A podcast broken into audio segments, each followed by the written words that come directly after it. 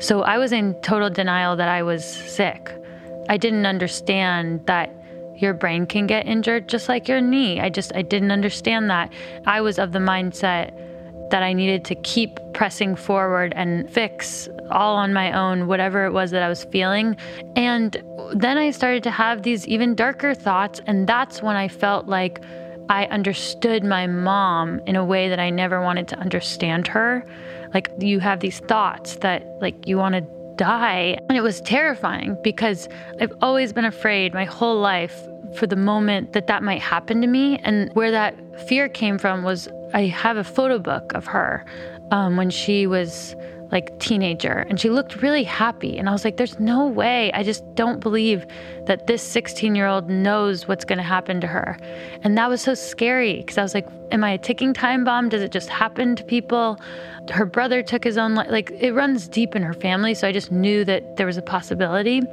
And then when it did i thought that that was just my fate. It now happened to me and because the narrative i was told about her was she just had to go. Like she just, she was so sick that she had to go. And I was like, well, I guess I'm so sick that maybe I have to go because I don't know what else there is.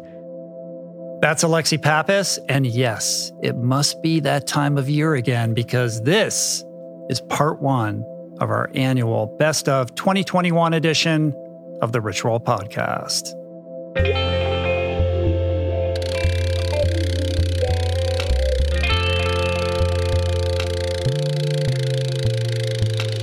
Rich Roll Podcast. Greetings and happy holidays from everyone here at the RRP Mothership. Welcome to the show where, for the last nine years, I have endeavored to have deep, meaningful, long form conversations about things that matter with a wide swath of the world's best and brightest minds, discussing everything from fitness and education, science, nutrition, and environmentalism to arts, spirituality, literature, entrepreneurship, athleticism, creativity, and positive culture change. And this past year was no different. Despite 2021 being a year that we can all safely label as challenging for a variety of reasons, I yet find myself full of gratitude for the just astounding number of incredible evergreen conversations we were able to produce and gift to you over the course of the past 12 months. And so, as the earth has made its way back to this fateful position, having made yet another miraculous trek around the sun, it is time once again to prepare for the coming new year by taking time to pause to breathe and to reflect, to take inventory of where you were last year in order to celebrate victories, deconstruct setbacks, and set goals for who you want to be when we all find ourselves in this same celestial position 12 months from now. I believe in this annual practice that the blank slate 2022 represents can bring the hope and inspiration required to make our goals a reality. And so it is in this spirit that we indulge in annual tradition here at the podcast to end each year with a two part compilation of the finest podcast excerpts from the previous 12 months of the show, full episodes of which can be found in the show notes on the episode page at richroll.com. Think of these next two episodes as both a refresher course for the devoted RRP fans and also as an anthology for those of you who are brand new to the show. But first, let's acknowledge the awesome organizations that make this show possible. We're brought to you today by Momentous. Over the last 16 years, I can safely say that I have tried almost every single plant based protein out there. And I can tell you that most of them are highly processed, with tons of additives and or they taste terrible, they're not third party tested or simply just don't hit the nutritional bullseye with a legit science supported formula with the appropriate amino acid profile that promotes optimal nutrient absorption, which is all just a long way of saying how enthusiastic I was to be introduced to Momentous's 100% plant based protein, which solves for all of the above and then some with a precise blend of pea and rice proteins, which yields a complete amino acid profile, tastes great, and has become my go to to ensure my body is supplied with energy for proper recovery and function. Momentous products are simply the best in the industry, which is why they're used by over 90% of NFL teams, by Olympians, Tour de France champs, and world class athletes across every sport. With all the BS in the supplement world, I trust Momentous's industry leading quality standards and quality. Try Momentous for yourself by going to livemomentous.com slash richroll for 20% off plant-based protein and all of their top-of-the-line products. That's L-I-V-E-M-O-M-E-N-T-O-U-S dot com slash richroll for 20% off. We're brought to you today by On. I am a total gearhead. I love researching the latest technology for the sports I enjoy. And I've learned that people often overlook apparel. But what you wear isn't just clothes, it is, without a doubt, technology. Technology that can make or break a performance. And I can tell you, after spending two full days meeting with the apparel wizards at On Labs in Zurich, that On is innovating in this space like no other with next gen premium fabrics and just this heightened level of sophistication and precision and testing and development and intentionality previously unheard of that puts them just miles beyond the competition.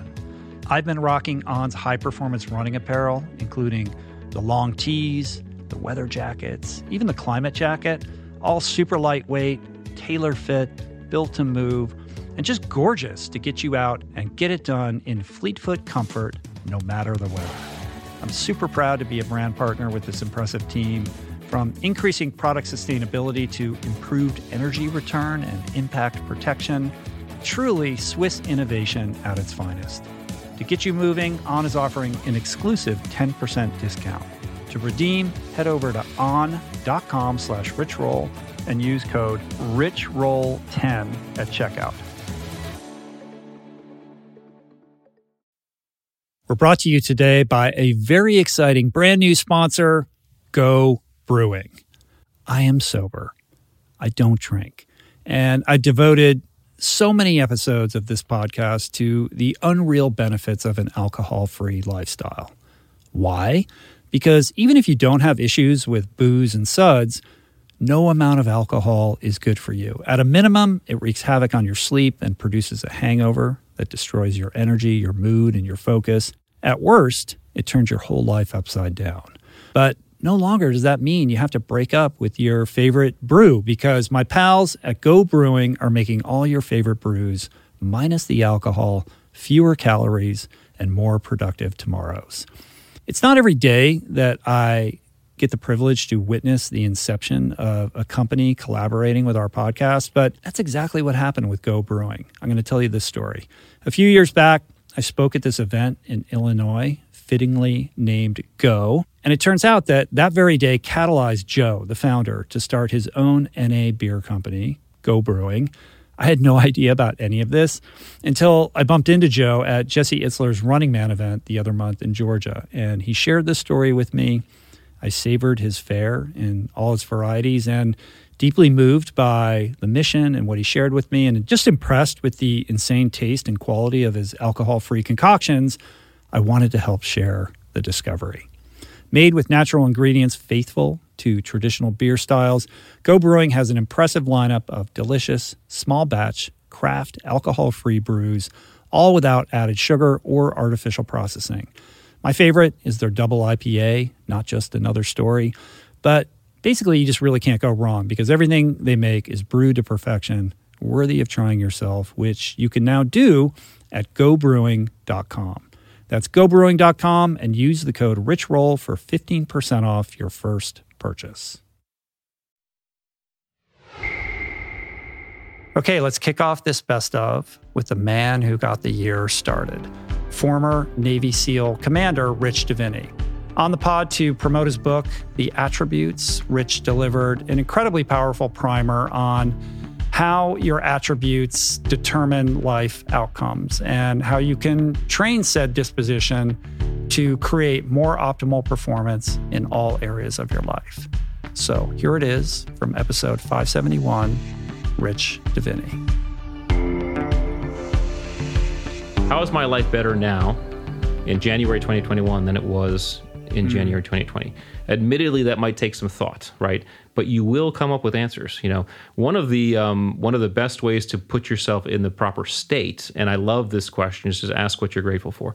Gratitude also is an enormously powerful chemical combination when you are truly grateful. You're getting oxytocin, you're getting DHEA, you're getting um, dopamine. Mm-hmm. Um, asking yourselves, what am I grateful for now, um, is a great way in. Um, so then you then you say, okay, what are what are some of those things that I learn? What are the things I have to think about going into 2021? Okay, well, it's going to be uncertain. We know that. So so when I think about uh, my grit attributes, I'm going to need a little bit of courage. If I if I feel like I'm low on courage, I should probably try to develop that a little bit. I'm definitely going to need adapt- adaptability.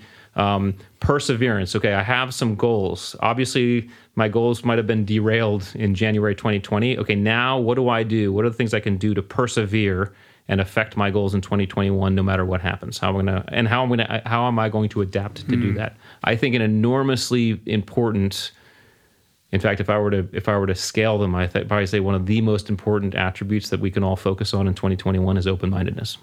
The closed mind is is not driven because the closed mind is certain and and certain minds aren't curious and they're not seeking what's next they aren't seeking what could be um, and if if 2020 taught us anything is that we don't know. You know we don't know what's coming down the pike.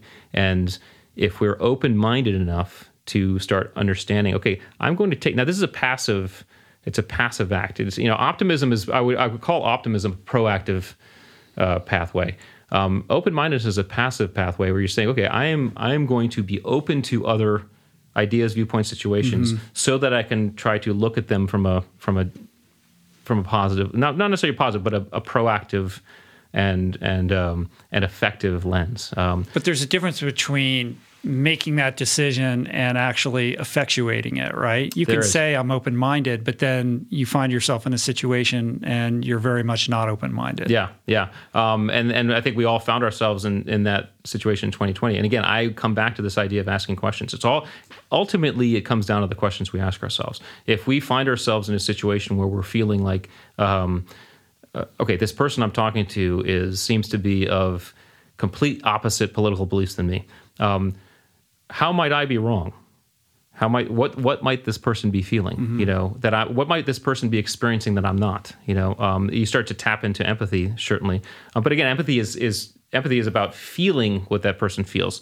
Um, that's a that's a little bit more of a leap, you know, but you can certainly start um, having a, having a perspective without necessarily feeling. And, and I think those questions curiosity curiosity is the buttress to open-mindedness absolutely mm-hmm. but i say you know some people are more naturally curious than others and most most of those people are automatically open-minded um, so i so i the reason why i didn't put curiosity there is because i think open-mindedness can be accessed by almost anybody you know just by asking the right question can i just let me give this person this situation this um, this event mm-hmm. a chance and and let me start seeing what might be uh, what might be positive about that. Let me see it in a different light. You know, um, take myself out of my own perspective. If I'm not um, this, you know, you know, 47 year old, you know, male former Navy SEAL author living in Virginia, if I'm not that person, right? Then how does this look? Yeah. Right. And that's those are really those are really powerful questions to ask and and ones that can help open open your mind quite a bit. The best news of all is we all have uncertainty and challenge and strife in our lives, and those are wonderful crucibles inside of which we can start understanding ourselves. Yeah. Next up is storytelling superstar Joanne Molinaro, aka the Korean vegan, in an excerpt from episode 632, where we trace her path to a plant based diet, the many ways in which food and social justice advocacy intersect and the importance of humanizing the immigrant experience, specifically through her beautiful and moving videos on TikTok. My biggest value is compassion. I feel like It is one of the most underrated characteristics in the world. And I feel like people think that compassion is weakness or compassion is crying or too much empathy. And for me, compassion is strength. It's the strongest thing that you could do is to be compassionate. So fundamentally, the Korean vegan in its current version is about compassion in every way. Mm. What role do you think that hardship and challenge plays in in the kind of cauldron that those formative experiences that lead to like the kind of resonance that you need to understand your own story and really grasp the power that it might hold to be transformative for others. So I always think about sort of the crucible, right? I was actually thinking about that this morning. I was like, that is. You were thinking about a lot of things this morning. Oh yeah, well, this like, I was just this morning. You know, like among the seven thousand other things you said you were thinking about this morning. Well, I was I was running. I was running this morning, and I was like, this is what my brain goes through. Yeah. um, but I was thinking about the crucible and how that's such a great metaphor for my life, right? And how I had to go through this period of what I call the dark ages, right, of my life in order to come out and be the person that I am today. And what that period in my life has afforded me is, again, the fundamental of the Korean vegan, which is compassion. The most important thing I feel like in the whole world is compassion. And I can now relate to a lot of different kinds of pains and struggles because I went through what I did. And what I'm trying to convey through the Korean vegan is the sense of, hey, I understand your pain. I understand your struggle. And if I don't, then I'm here to listen to that struggle. I'm here to be a safe space for your pain and your struggle because you need to feel like you're listened to and that you will be safe if you are going to be empowered to execute on that next chapter of your life, to come out of that crucible stronger. And, you know, my own story is really that went through really difficult time in the earlier years of my life and now i'm deliriously happy and always seeking out the pockets of joy in every day. And i don't know that i would be able to appreciate joy the way that I do without having gone through what I did in that crucible. Yeah. You know, like sometimes you have to fail in order to be your best version of mm. self at some point in the future. So don't be so afraid of failure. That's a necessary component to the crucible. You know, you got to go through some of that in order to know where you're going to succeed and really shine. And that's certainly something that resonates resonated with me a lot is thinking about, wow, I've kind of had my finger in a lot of different things. And maybe that's the reason I'm Joanne and nobody else is. I mean, it sounds very trite and banal in some respects, but it's also simply beautiful. I want to leave this place more wonderful than it was when I came into it. And I don't, right now, sitting here today, thinking about when this podcast will be airing, I'm not sure that that's me as a lawyer. You know, mm-hmm. I really don't think that makes sense. I think that the feedback that I've received over the past, you know, 7 to 8 months is no, I can do a lot more in that regard as the Korean vegan. And I don't even know what that is right now because it hasn't seen its full potential. In a powerful addition to the Coach's Corner series, Olympians Chris Hauth and Caroline Burckle joined me in episode 595 for a roundtable discussion on the power of endurance training as a tool for self actualization. It's really stuck with me. Here is a slice of that conversation. To speak more towards the purpose, my enjoyment lies 100% in helping others mm. get that sort of deep understanding of their why or their purpose or their path. I mean, the biggest frustration that many athletes that come to me have is that I keep telling them it will appear for you. Do not try to force it. You know, you can't manipulate your life path. And they don't want to hear that. And it takes a few years and then they'll come back and go, you know what? You're sort of right back then. I'm Right. ready to take that journey now. Right. But But my power meter says this, Chris, and I needed to say this.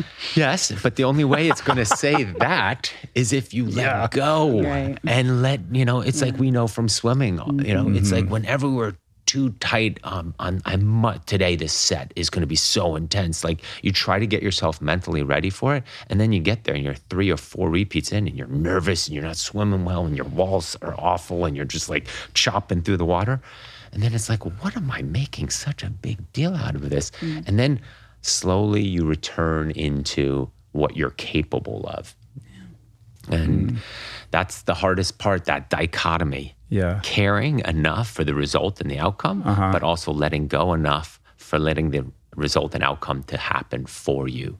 The Eckhart Tolle. Yeah, endurance that's coaches. literally my favorite. You know, right now I'm living in a space of of possibilities on both sides of everything. Like both things can be true, and you know, I don't um, work with older athletes like you do, but the younger generation, these teenagers, it's the same thing. It's like this.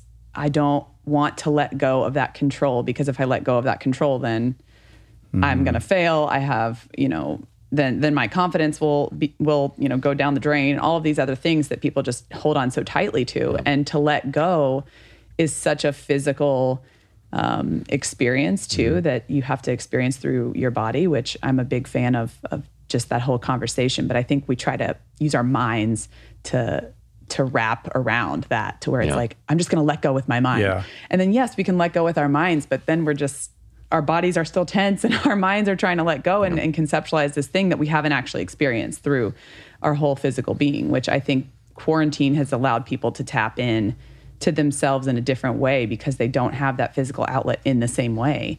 Um, so they have to release physically through other modalities. Right. You know? I think that that's a, a, uh, an appropriate kind of place to segue to think about not just working out, but working in, which is kind of what we've already been talking about, but also this idea of of showing up is not enough. Like, where is the intentionality that you're bringing to what it is that you're doing? And of course, this is something that's applicable to any athlete, how they're approaching their training regimen, but in life to whatever it is that we're doing, particularly now where everything has been upended and it's causing confusion and anxiety and we're all kind of asking ourselves questions about like what why am i doing this like Yeah. you know we're all being it's kind of- Reevaluating. yeah we're Yeah. all everybody's reevaluating in their own way right now Yeah, but that's part of what I go into there. And that is, you know, once you have your purpose and your clarity, you can show up with intention um, because you're not questioning the goals, you're not questioning the path. Now you can focus all your attention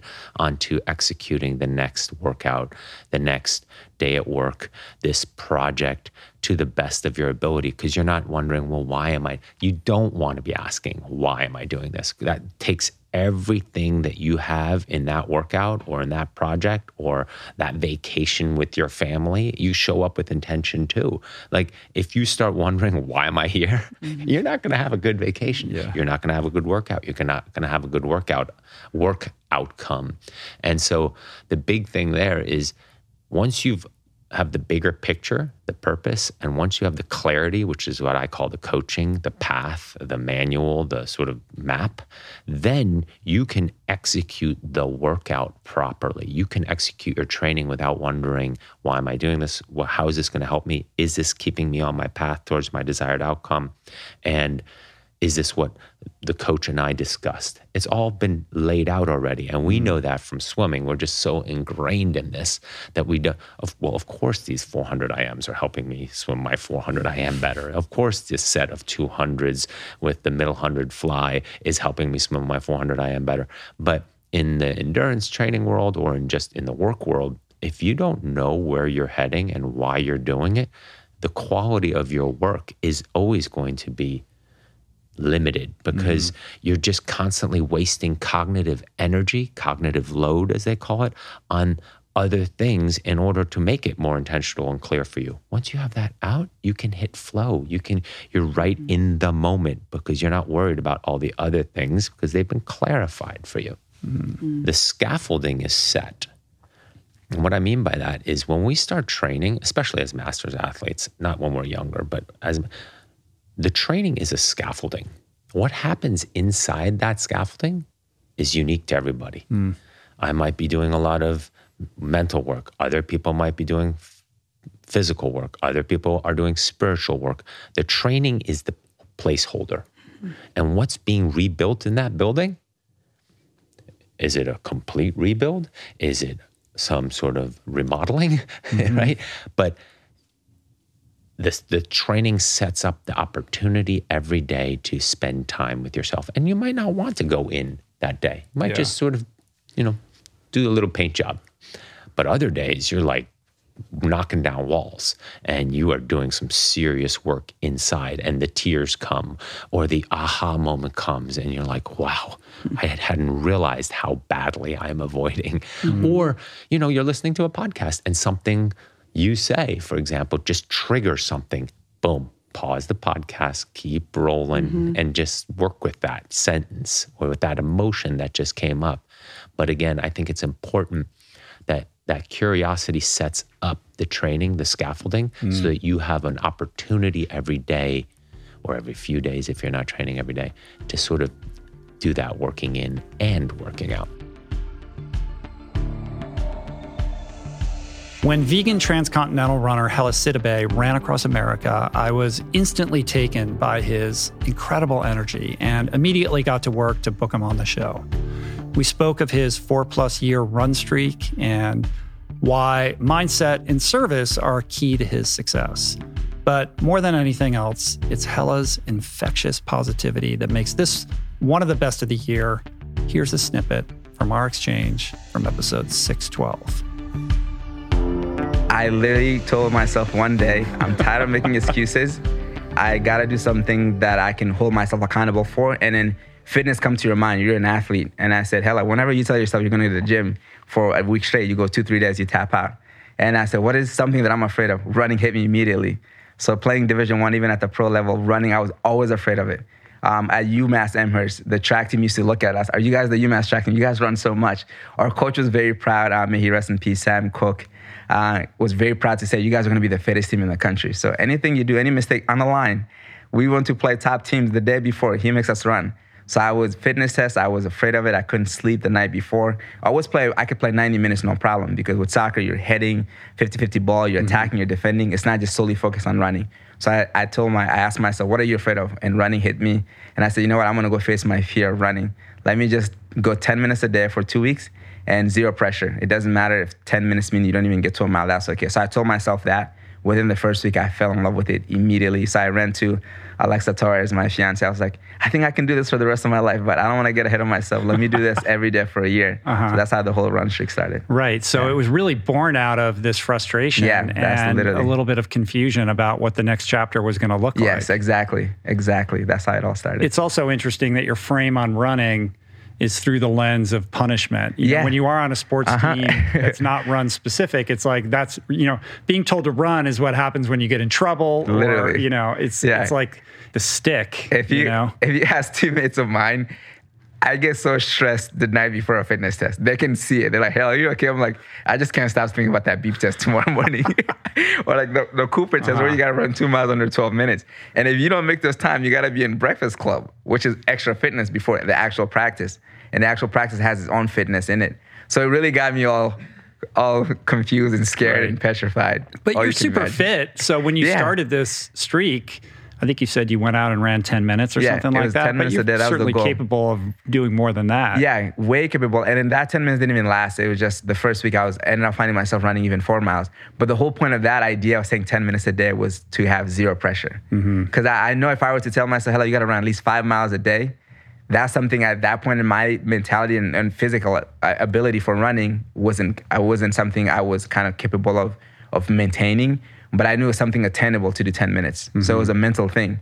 So that made me feel like, okay, you're doing this with no pressure, enjoying. Spring was in the air. It was May 15th of 2017. So it was just a perfect amount of time for me to be out there. So that's why Yeah. I said 10 minutes. streaks are so interesting Yeah. psychologically, mm-hmm. right? I Yeah. think it's really powerful to talk about setting a really low bar if you're th- contemplating something like that, making Yeah. it doable so Yes. that you can actually learn to enjoy it before it becomes too challenging. Exactly. You're going to pull the ripcord before you've even gotten out of the gate. Yeah.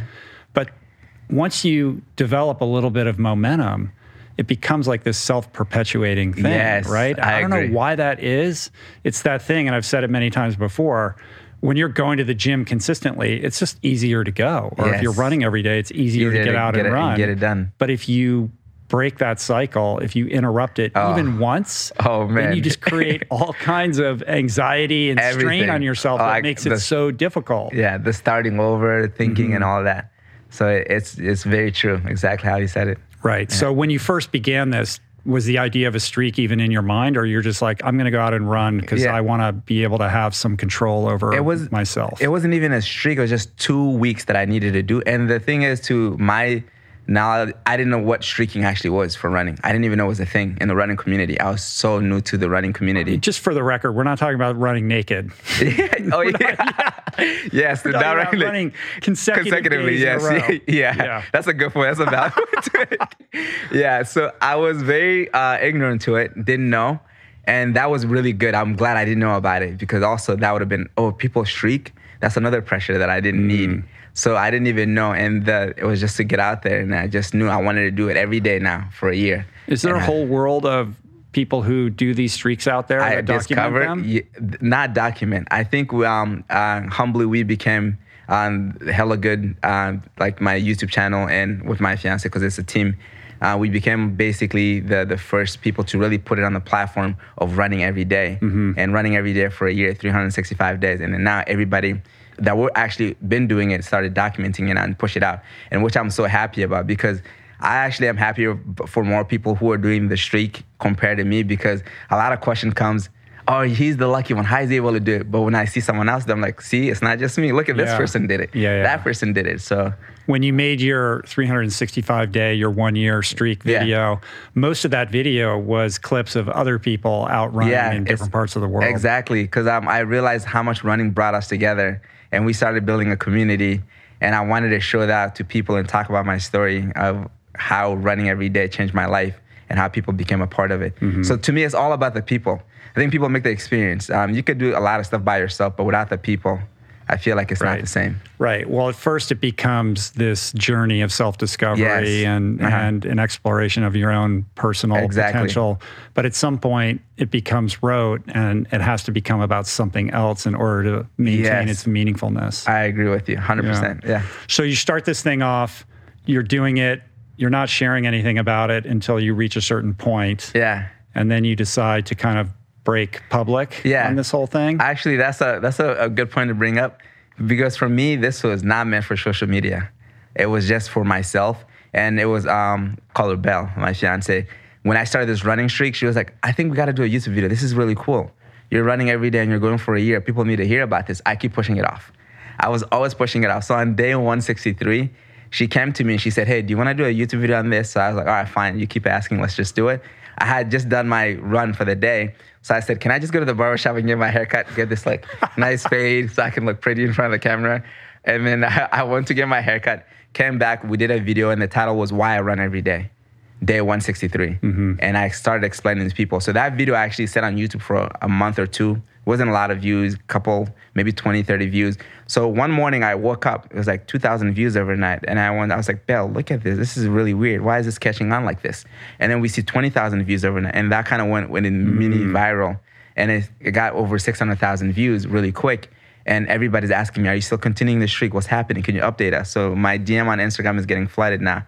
Comments on YouTube is getting up. So I said, "Well, let's keep updating people," and I started doing updates day uh, uh, 254, day 365, and then we just became YouTubers by by accident. So Right. it's one of the things I was afraid of that turned into passion, and now that turned into something bigger than I ever imagined. yeah. yeah And Belle really drives that, right? she without She's her the there's no Hellah everything. good 100% so basically she dropped whatever she's doing to help me chase my dreams and goals Uh-huh. she was she never went to school for um, filmography or photography or anything she just self-taught even editing just we started doing it together as i'm running and sharing the passion with everybody and she's recording it and she got better with kind of get the content. You could see out the evolution from she- the early videos yeah, through to the now. present, how much She's better she's it. gotten yeah, at so, it. And then back then, we're like, oh, this is awesome. We look back now, I'm like, oh, okay, it Yeah. looks, you definitely got so much better. Uh-huh. Yeah. Yeah, it's cool. Uh, and some of those videos have millions of views now. Yeah, yeah. you know? A few of them went viral. Yeah. Um, we've had all the the running every day for a year, the, the three years, and the 1,000 days, um, day eight or two. So we had a few of them over a few million views, which was really cool. Mm-hmm. Yeah. So you meet the 365 goal. You Uh-huh. did it for a year. You're like, I'm going to keep going. Yeah. Um, so how long had you been doing it before the idea of running across America came into your brain? So it was two years in. So after the first year, I knew I wasn't gonna stop. But the thinking was, can I do it again? Because now I know everything to expect. The season, because the goal is to be outside no matter the circumstances raining, sunshine, snow. I have to run outside. If I go run on a treadmill, it won't count. It's extra run, but it's not counting toward my streak. I have to be mm-hmm. outside. That was my biggest goal. So after that second year coming up, you knew what to expect. So it wasn't as joyful to the first year. Everything was new first year. You're like, whoa, this is happening, new discovery. And I got hurt the the second year. So, but in the second year, I, it really hit me quick. Hellah, this is bigger than yourself. You prove to yourself you can run every day for a year. You're going on year two. That's going to be a daily routine. Do it for something that's bigger than yourself. Mm-hmm. So, and I realized quick how running is a privilege that not everyone has. And I want to use that privilege of mine to do it for something greater. So the ideas of doing it for things, even doing races, I, I don't care about my own PR numbers. Mm-hmm. I want to have a reason to go fight for. So if I'm dying out there, I'm thinking about why I'm running. So I'm sitting home one day and came out of the shower and I said, I think I want to run across the country. Has anyone done that? And again, I thought I was going to be the first one. I have no idea, clueless. Uh-huh. And she looked at me, she goes, Oh no, because she knows when I try to do something now, at that point I have to do it. And her, um, she's like, all right. She started doing research for me, and then that's when we discovered Robbie Balenger, Right. and um, that's how the idea of running across the country came up after year two, when I said I, I needed to run across the country. Olympic runner, award winning writer, poet, filmmaker, and dear friend Alexi Pappas joined me on episode 579 to discuss the courage required to blaze your own path, as well as the self belief needed to set audacious goals, and in a display of vulnerability, how healing her past trauma taught her to thrive and find the joy in the journey. Here's a powerful clip from that conversation. So much of your life was premised on differentiating yourself from your mom, like out of a fear that you might, you know, follow in her footsteps in a certain way. And I would imagine that you felt like you had, you know, escaped that in some way. But as the, you know, OpDoc um, shows and and as you talk about in your book like nonetheless you have this experience with depression in the aftermath of the olympics you know most acutely um, it must have been terrifying when that was visited upon you you must have thought like oh my goodness like am, am i going to end up like my mother Yeah, it was. I mean, when I started having, um, I first of all, I didn't have the vocabulary that I tried to share in the op doc. I didn't have that vocabulary when I started experiencing these Mhm. symptoms. So I was in total denial that I was sick because I I didn't understand that your brain can get injured just like your knee. I just I didn't understand that. And so I was of the mindset as I had always been in my life that I needed to keep pressing forward and and fix all on my own whatever it was that I was feeling to the point where I wasn't sleeping but I tried to force myself to sleep and you know that's it's called falling asleep for a reason you have to let it right let it happen You- and you- being a good um, type a athlete you're trying to will everything into Yeah. existence And then I started to have these even darker thoughts. And that's when I felt like I understood my mom in a way that I never wanted to understand her. Like, I, it's, you have these thoughts that like you want to die. And I don't think you really want to want to die, but the thoughts say otherwise. And that's when Mm. you're, you're sick.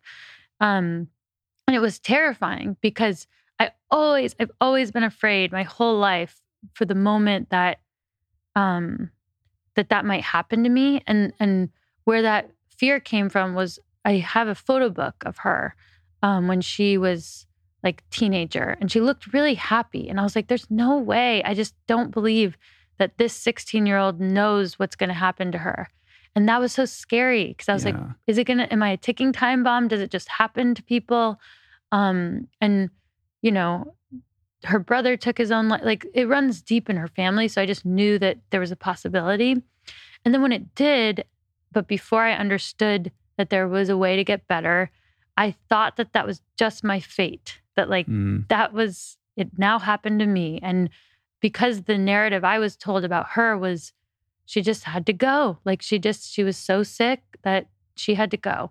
And i was like well i guess i'm so sick that maybe i have to go because what i don't know what else there is. Wow. um and that's so embarrassing honestly to share because i don't feel that way anymore but i didn't understand. And i think it's sad that even someone who was susceptible to these things you know my family history was public right? There was no prehab if you will if you want to call like if we want to use this body comparison of the brain is a body part i had no prehab i had no preparation to deal with this. And it wasn't until my my dad because of his experience with my mom made me get help that i met a doctor dr arpea who told me very simply that i was sick and that my brain had a scratch on it and that it could get injured like any other body part but it could also heal like any other body part and suddenly everything like it literally turned around in a day not i wasn't happy but i believed that i could be on a path to healing Mhm. um, and that I could commit to it just like I would an Olympic dream. Mm. We are in a place where we can accept, I think, as a as a world that elite athletes and high achievers can have these mental injuries, these mental illnesses. But I think the most important thing now is like, what do we do about them? And that was something that I found. Um, I find that sometimes, you know, we point fingers at the like the pinnacle institutions that we're chasing. But actually, I truly think that this kind of education or shift has to happen much younger and on a more universal level, not just at those pinnacles. So, what would that look like if you were in charge and could put those things in place? Well, let's look at body, um, the way we've approached the body and like how that's progressed over the last, let's say, 10 years. Like 10 years ago, I don't think my dad or my friend's little sister would have seen a PT for their body uh, without having an injury, meaning Right. like regularly take care of their body. And so, just looking at that world, we've come a long way to accepting that our body is something not only elite athletes should take care of, but everybody should take care of.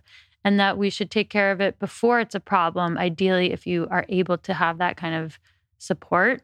And it's not, um, there's just like systems and you can always you can get that kind of help if you can and need it right? And i think with mental health the the comparing it to healing an injury is so simple to me and makes so much sense. So what it would look like to me is accepting honestly that our brain is a body part and it can get injured. And when it gets injured just like when we break our leg or feel something strange in our leg we have no shame about sharing that Mhm. something is off and we get help and we know where to get help and it's either built into the system that we're in like a team might have a physio they might have a psychologist too or someone can refer you to their favorite physio or their favorite psychologist like there's just more accessibility just like there is in like the pt world Mhm. Mhm. and then we get that help and we are as kind to ourselves as we are hard on ourselves, knowing that it's not going to resolve overnight. Like nobody is demanding that somebody's broken leg heal tomorrow. And so, why are we demanding that somebody's depression heal tomorrow?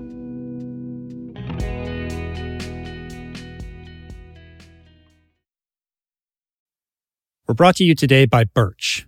If you're serious about optimizing your sleep, listen up. I've spent countless hours researching and testing various methods to improve my nightly shut eye, and I can confidently say that it all starts with a good foundation. And if your bed is old, if it's uncomfortable, lumpy, then your sleep inevitably is going to be impacted. So it's important to invest in a quality mattress, one that's insanely comfortable, that's organic, sustainably made, and that, my friends, is a Birch mattress. Fair trade and Rainforest Alliance certified with the finest quality organic natural materials like organic fair trade cotton. Birch mattresses are made with none of the toxic chemicals and off gassing produced by most major brands. Kind of important not to be breathing that for a third of your life, I'd say. Plus, it's super luxurious. I've been sleeping on Birch for about five years, and I'd say it's the perfect ratio of soft to supportive. And the craftsmanship is just next level. I've got one in every room of my house. I love it. Pretty sure you will too. And right now, Birch is giving 20% off all mattresses and two free EcoRest pillows at birchliving.com slash richroll. That's 20% off and two free EcoRest pillows. Sleep better with Birch. We're brought to you today by Recovery.com. I've been in recovery for a long time. It's not hyperbolic to say that I owe everything good in my life to sobriety. And it all began with treatment, an experience that I had that quite literally saved my life. And in the many years since, I've in turn helped many suffering addicts and their loved ones find treatment. And with that, I know all too well just how confusing and how overwhelming and how challenging it can be to find the right place and the right level of care, especially because, unfortunately, not all treatment resources adhere to ethical practices. It's a real problem, a problem I'm now happy and proud to share has been solved by the people at recovery.com who created an online support portal designed to guide, to support, and empower you to find the ideal level of care tailored to your personal needs. They've partnered with the best global behavioral health providers to cover the full spectrum of behavioral health disorders, including substance use disorders, depression, anxiety, eating disorders, gambling addictions, and more. Navigating their site is simple. Search by insurance coverage, location, treatment type, you name it. Plus, you can read reviews from former patients to help you decide. Whether you're a busy exec, a parent of a struggling teen, or battling addiction yourself, I feel you. I empathize with you. I really do. And they have treatment options for you. Life in recovery is wonderful, and recovery.com is your partner in starting that journey. When you or a loved one need help, go to recovery.com and take the first step towards recovery. To find the best treatment option for you or a loved one, again, go to recovery.com. Meditation has been a recurring theme on this podcast dating back to its beginnings. And in conversation, always leads people to asking me about the best way to begin. There are no shortage of modalities, of resources, and apps available. I have experience with many of them, but my mainstay, I have to say, the one that I have found most useful is waking up. It's this unique treasure trove of wisdom that has become so important to my daily routine that the app finds itself right in the dock of my phone for immediate fingertip access.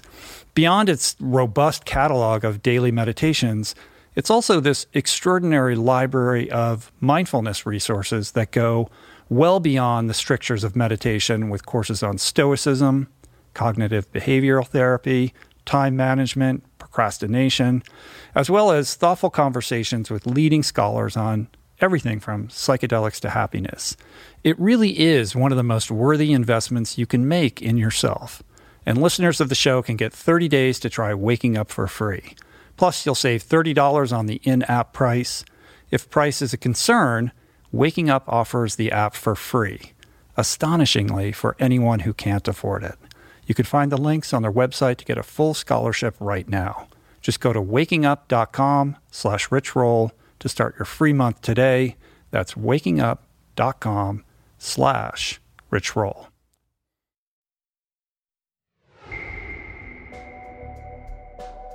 Organizational psychologist, Harvard alum, and New York Times bestselling author of Think Again, Adam Grant graced the podcast way back on episode 580 sharing sage advice on how to engage with others who see the world differently, finding joy in being wrong, and embracing the art of rethinking.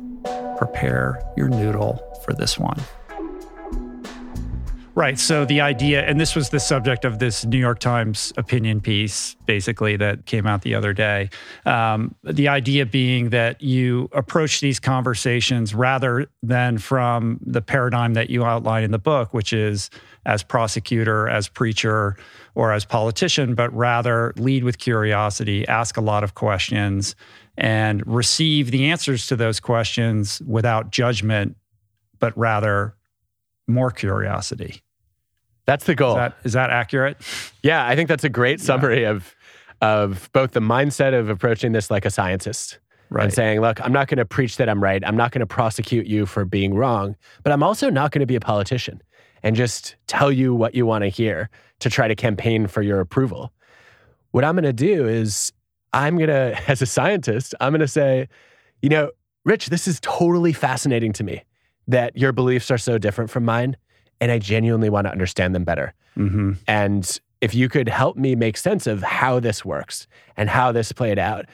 And then, you know, I also want to understand, yeah, I'm sure I have some beliefs that are wrong. I'm I suspect you also do too, right? Nobody nobody's omniscient. I'd love to understand what kind of information would lead you to consider changing your mind. And I'm also thrilled to talk about what might change my mind. And then the hope is we're both going to find out that our knowledge was incomplete through this conversation. And of course, it doesn't work if that's a tactic, right? Because the mm-hmm. other person will see right through it. But if if you adopt what counseling psychologists call motivational interviewing, and you really try to understand the person's reasons for change uh, and what would lead them to consider shifting their opinion a little bit, then you might surface information that would lead them to change their own mind. Right. So let's dig into that a little bit deeper, but maybe we can start with elaborating a little bit more on this prosecutor, preacher, politician uh, rubric that you've set up here. The original idea comes from a colleague of mine, Phil Tetlock, who's studied political psychology and social psychology most of his career. And Phil observed that in decision making, in judgment, we spend a lot of time thinking like preachers, prosecutors, and politicians. And we're, we're usually not aware of it when we're doing it. A preacher mindset is essentially believing that you've already seen the light and now you have to go and proselytize to everybody else and get them on board.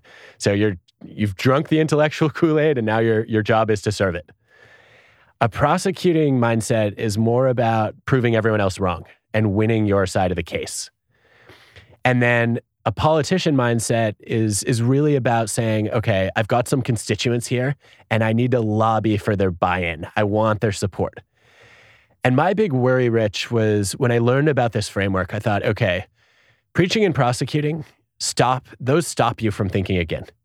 Because if I know I'm right and I'm sure you're wrong, I don't need to budge in any of my opinions or mm. any of the knowledge that I, I hold. I just need to convince you to do that. And in politician mode, we see people sounding a lot more flexible, but it's really just adjusting what they say to fit in. It's not actually changing what they believe internally. And that that's just basically flip-flopping. Yeah, I think I, I fall mostly into the the politicking camp as a Really? as a I'm surprised to hear you say that. Really? Why would you say that? Well, I would have guessed just because of the way that you've inspired so many people, I would have guessed that that preaching might be the default of those three for you. I, preaching is very uncomfortable for me. I, am much more interested in in approval and being liked to a default in in a, in a not so great way. Like I've really made major life decisions based on approval or doing the socially acceptable. I mean, I was a lawyer for over a decade, you know, trying to jam a square peg into a round hole for for way too long, and very reluctant to get out of it uh, out of you know fear of social repercussions and familial expectations and the like. And you know, I I, uh, I, I would sit in depositions or in hearings and just see the gray and everything and just felt like I'm a really bad advocate because I, I, I, really want to appreciate the nuance in all of this and can't we just all get along? Like I'm conflict averse, I'm a people pleaser, and you know i host these podcasts and i want to be challenging in the conversations but also i only have the people on that i respect and admire so i'm sitting here you know And if I'm being honest, it's like I want Adam to like me. I want him to respect me. You know, that's that's like you know just calling myself out in a in a vulnerable way over like my own motivations. And so I I spent a lot of time thinking about that. But I also I, I want to throw like a little bit of a test case out out to you. Um, so I've been vegan for about 14 years now, and I guess for better or worse, part that's part of my identity. And I've spent a lot of time thinking about how I, um, how I, you know, embody that ethos, how I carry that message, how I advocate, you know, for something that I believe in.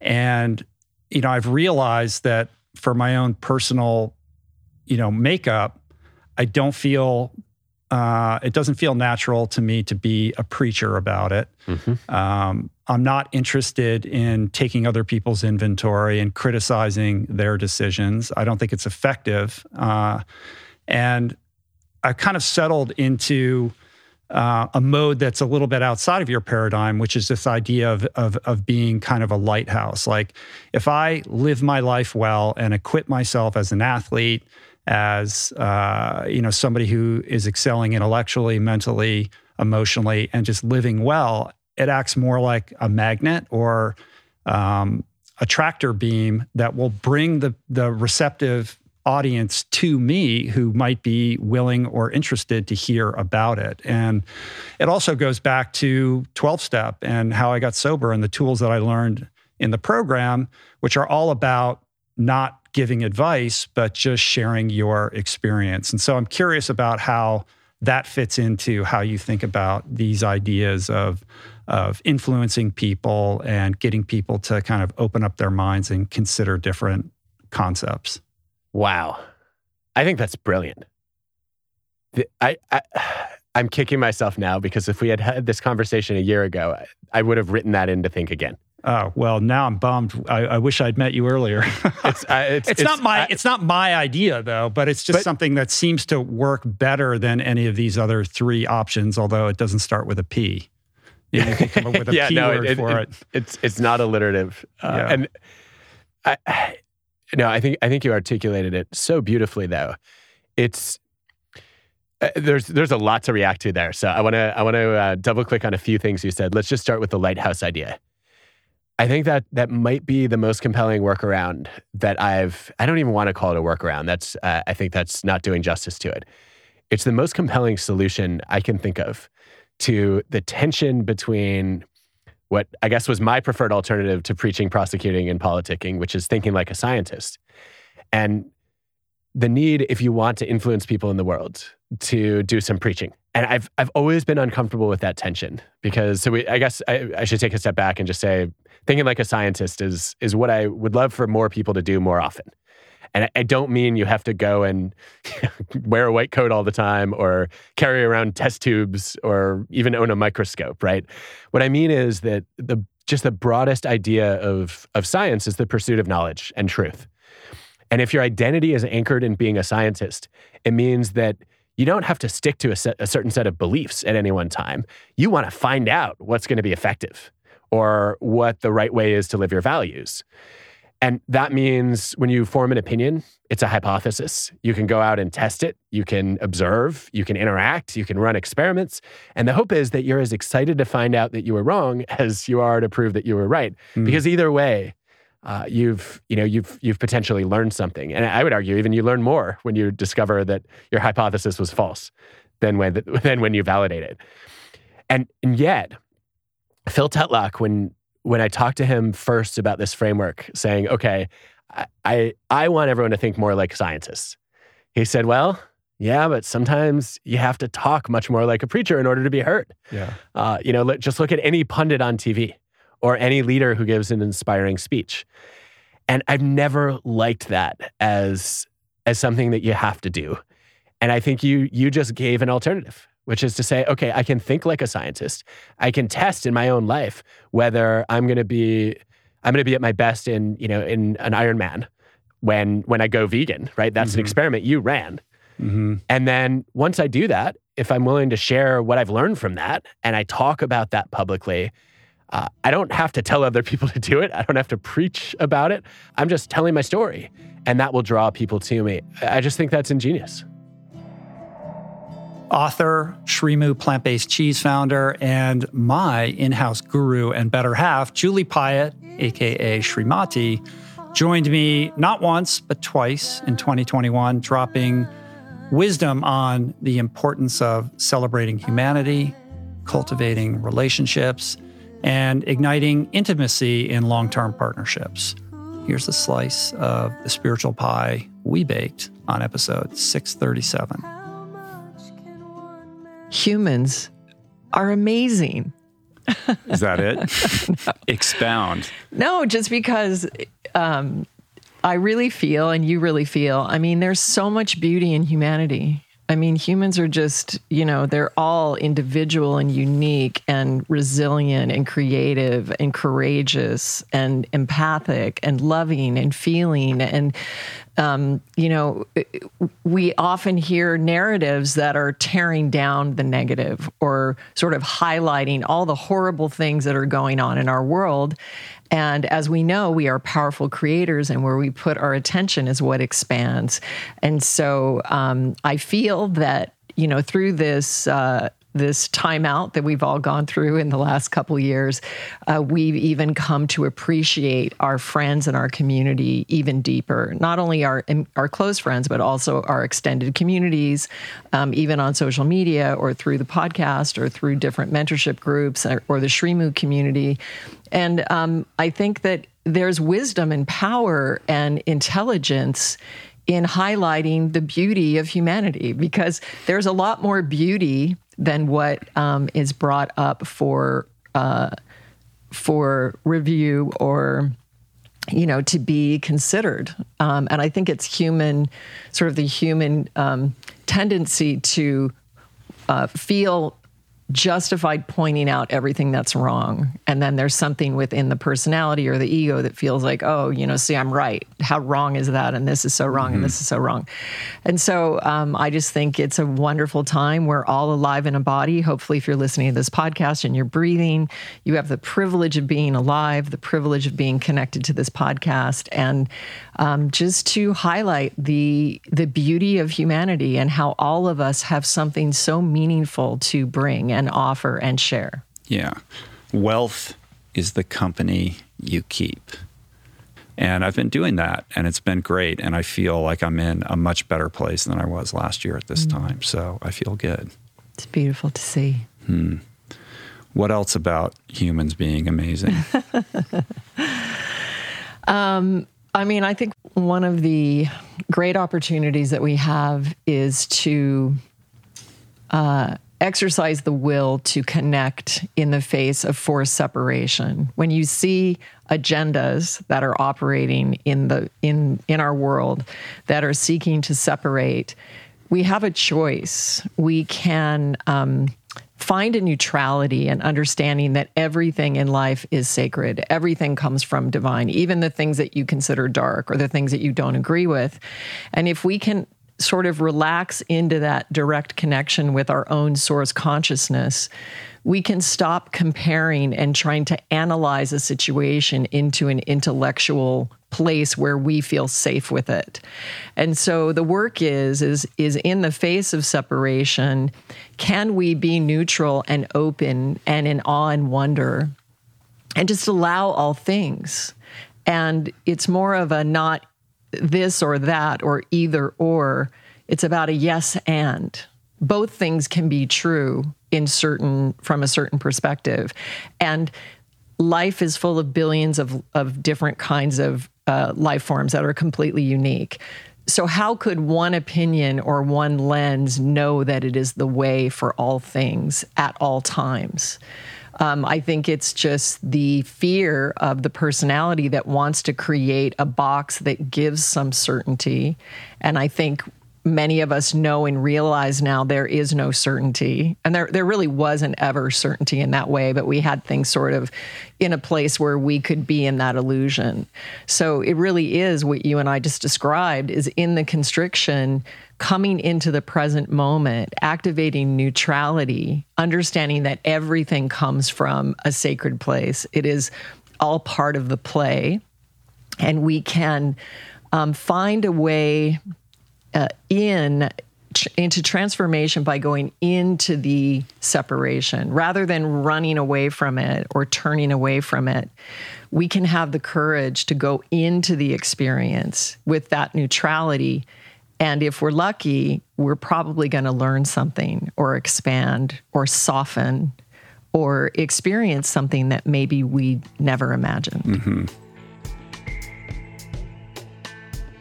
Expert meditation and spiritual teacher, three time podcast guest, and author of one of my favorite daily doses of inspiration, Knowing Where to Look. Light Watkins joined me on episode 603 to talk about cultivating intuition and, more importantly, how to have the courage to trust it. I remember being 29 years old in my kitchen in Harlem and saying to myself, I'm going to follow my heart no matter what and um, after watching a Chris Rock movie, takes what it takes, man. No, that's that story is where you talk about um, this idea of of wiggle room. Like even mm. if you feel like you're on a good path for yourself, like not holding on too tightly to it and always making room to be malleable, to be so inspired. Can, yeah, yeah, so that you can be available for the magical opportunity of going to India, or, yeah. you know, in the case of your story. And it's not about, you know, because some people may look at the hear that and go, well, that's just you not committing to whatever you said you were going to do, mm-hmm. right? And and I would I would refine that and say what's really your feeling about your path, whatever that is, whether you have language for it or not, is mm-hmm. always going to be there. But the day to day plans may change about how you get there or what what occupation or what family yeah. lifestyle choices you have to go through in order to get there and so that's where you want to be malleable and be open to inspiration not in the not in questioning the ultimate goal or plan you really can't go wrong if you just keep following whatever you're sure but you, you also can't expect to be smiled upon by you know perhaps your your peers and your colleagues because no, it that takes will, you completely away yeah, from social proof you're going to look like a dilettante yes. you know what i mean like oh this guy just goes from one thing to the next you can't yes. really like stick with anything mm-hmm. did you mm-hmm. read uh, david epstein's book range no so it's a very interesting kind of study of a variety of people who have excelled in, in different fields from science and education to athletics and art, et cetera.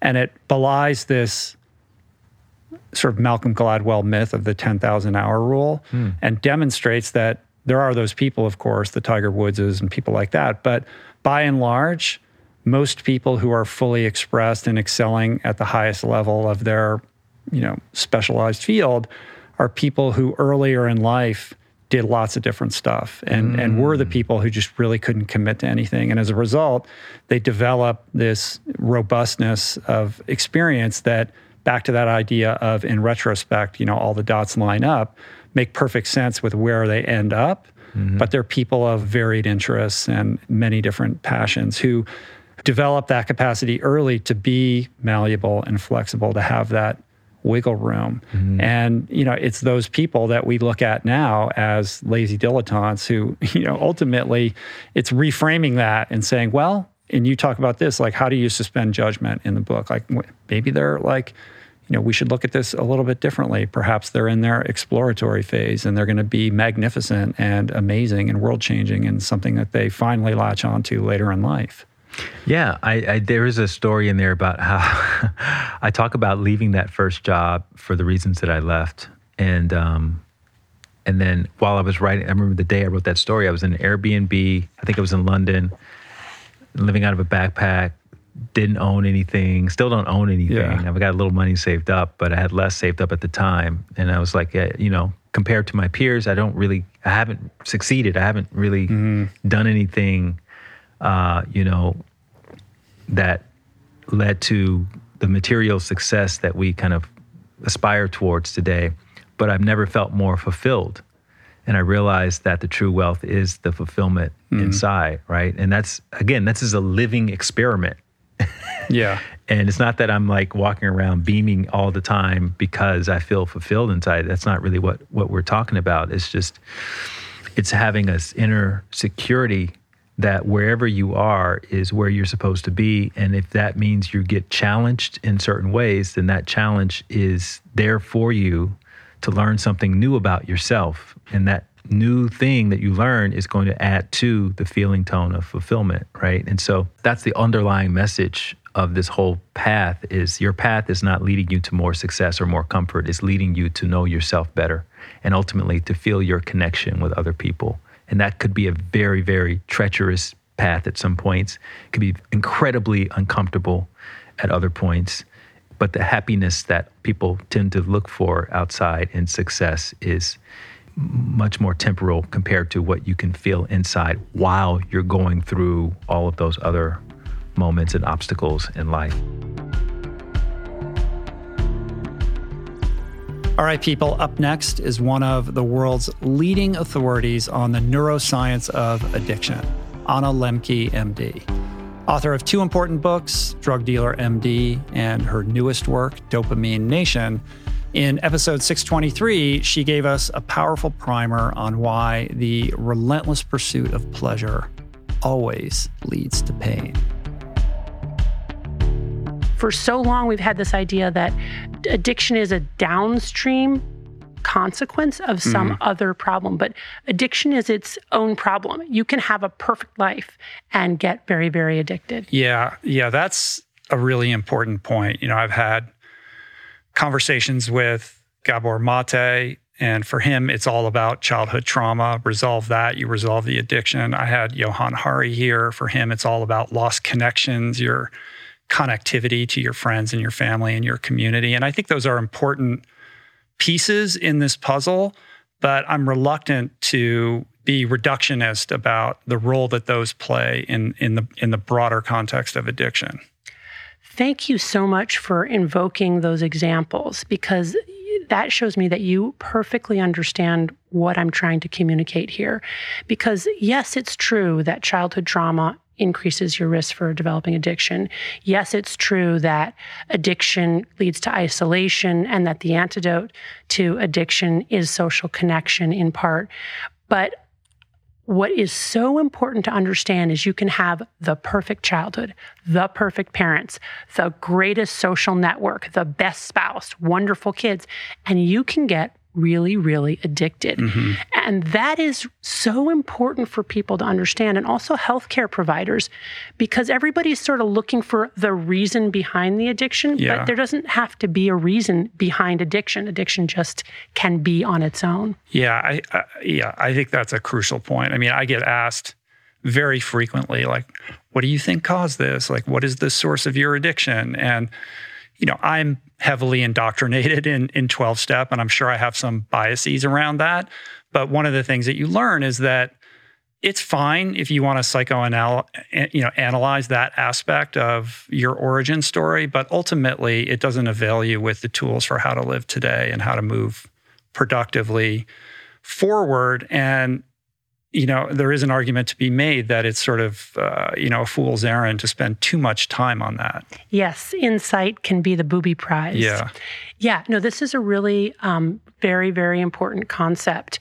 And, and it, the, the other reason it's important is because I think we're natural storytellers and we want to rationalize irrational behavior. And so the first thing that we try to do when we are doing something that's irrational and self and other destructive is to tell ourselves a story or have someone else tell us a story about why we would do that crazy mm-hmm. thing. But and if I, we can solve that equation, then suddenly every everything makes right. sense, and you can figure this out. Right, but it doesn't work no, that way. No, I mean I, I have I have had over twenty plus years, countless patients come into my office and say, Dr. Lembke, the reason that I'm addicted to alcohol or I'm addicted to cannabis or I'm, you know, compulsive gambler is because I'm depressed and anxious. And if you would just fix that, then I wouldn't have that other problem. And what I have to do is say to them, you know what? I wish that were true. But here's the truth. Number one, even if I could magically wave my wand and make your depression and anxiety go away, once you're addicted, you're addicted. And if mm-hmm. we don't focus on that problem, that's not going to get better. Um, the other thing is that, you know, that relationship between psychological symptoms and addiction it's complicated and it's not necessarily that the depression comes first and then the addiction comes addiction can lead to depression and anxiety which is why my first intervention so mm-hmm. often is to have people abstain but i'll never forget a patient of mine who said you know dr lembke i realized i was an alcoholic when i got started on an antidepressant wasn't depressed anymore but kept drinking mm-hmm. that was his aha moment because he was like oh i thought i was drinking because I was I, I was depressed but when i stopped being depressed i was still drinking yeah, that's kind of the genius behind your dual diagnosis clinic, right? It's almost a Trojan horse way of just treating addiction because the way you get them in the door um, in a non-threatening way is under the rubric of treating their anxiety or right. depression, et cetera. Right. Yes. Yeah. Although it's not without effort because people are resistant to that idea, right? They they they come in and they want help with depression, anxiety. They see the addiction as a secondary problem, and it takes all my powers of persuasion to get them on board. yeah, none too happy to be told that yeah. you can't deal with your, you know, right. condition X until we deal with this yes. substance or right. behavioral yes. addiction that you have, yes. and they storm out and yeah. yes. leave a one star Yelp review or something. Exactly, you you've got it exactly. You right. understand. yeah, people don't want to hear that. Mm-hmm. You know, it's interesting that that piece. I mean, as a psychiatrist, though, you must have honed tools for how to communicate with people to kind of crack that core. Yes, and the the the, the key piece is to be empathic at the same time that you're telling people what they don't want to hear. Mm-hmm. You know That's what I mean? That's tough. That's a tightrope walk. It, it is. It is. But I feel like I've gotten pretty good at it. Having teenagers also helps. Mm-hmm. You know, to sort of you you breathe and you stay calm and you say, you know, I understand what you're saying. Like so, the typical sort of validating first, but then you give them kind of the real deal. You know what the science shows, what my clinical experience shows, what I'm asking them to experiment with so that they can gather their own data and see if what I'm saying is mm-hmm. right. But on the the data piece, I mean, this doesn't operate, you know, in a logical framework. It's an emotional framework, yes. and timing is so important, right? Like I'm happy to talk sobriety with anyone who's suffering, but I've learned to detach or from any expectations of what they will or won't do. Like people get sober when they're ready to. Yeah. And one of the main things I have to teach my uh, trainees, my fellows, is that an essential part of the work that we do is that we have to actually really care about our patients. But there is a point at which you can care too much. And when we're trying harder than the patient is mm. or wanting it more than the patient wants it, we're not actually helping mm-hmm. them. Then you got to go to the, the Al Anon meeting. That's right. Everyone's yeah. going well, we have to conduct yeah. our own little Al Anon session, right. you know, right, right there at work. Because right. I work with a bunch of young folks, which I can say is one of the most exciting things that's happened in the last 10 years you know, 10 years ago, I couldn't find a medical student under a rock who wanted to learn about addiction. Now mm. they're beating down my door, yeah. which is really awesome. Yeah. I think it brings up an important kind of broader um, point about culture in general and this idea that we live in a situation in which there's this asymmetry in terms of how we approach our lives with respect to pleasure and pain. And we organize our lives completely around the pursuit of pleasure and the avoidance of pain. But as you kind of astutely put in the book, the more that we pursue that, ultimately, the more pain that we reap. Because these systems require a level of homeostasis that we're constantly trying to avoid. So we're just delaying the inevitable onslaught of pain that that you know we so fear. Yes, absolutely. We live in a world in which we are saturated with dopamine and we live in a culture which encourages us to pursue it. But the ultimate end result of pursuing dopamine is to feel worse than when you started. And, and this is really the central message. People are more depressed, more anxious, more suicidal, and more addicted than they were 30 years ago. And I contend that one of the main reasons is because of this relentless pursuit of pleasure that essentially adjusts the dopamine levels, changes the hedonic or pleasure set point to make people anhedonic, meaning without joy. The godfather of integrative medicine and a true pioneer of health, Dr. Andrew Weil is a legend in the realm of mind body healing.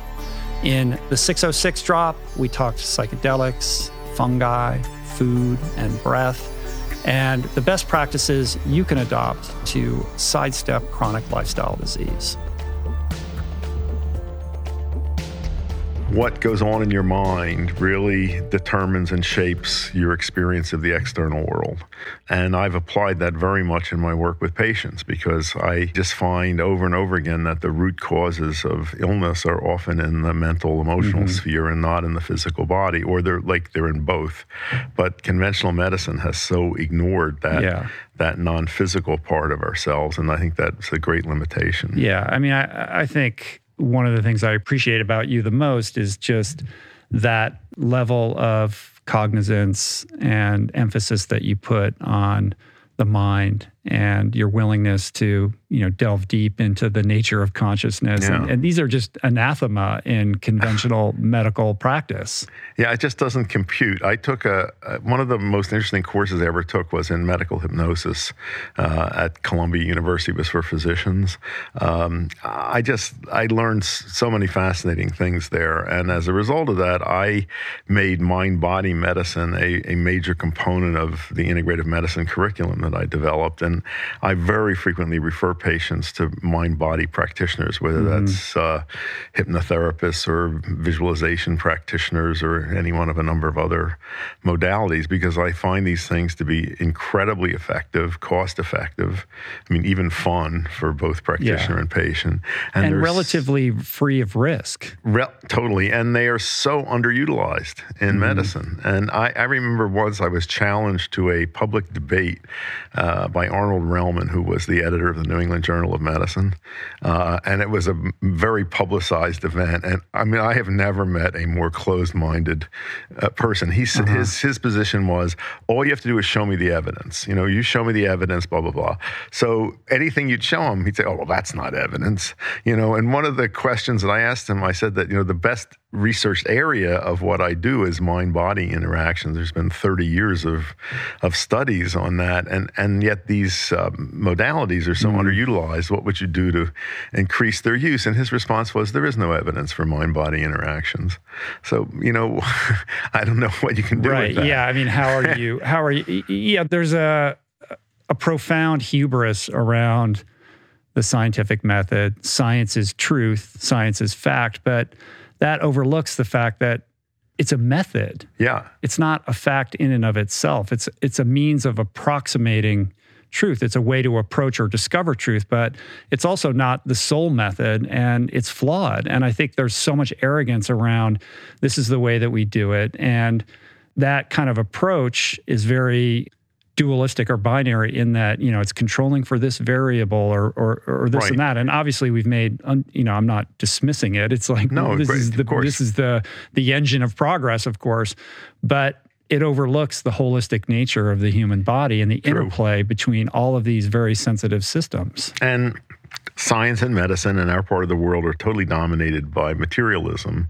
You know a philosophy that says that the only thing that's real is that which can be seen and touched mm-hmm. and measured.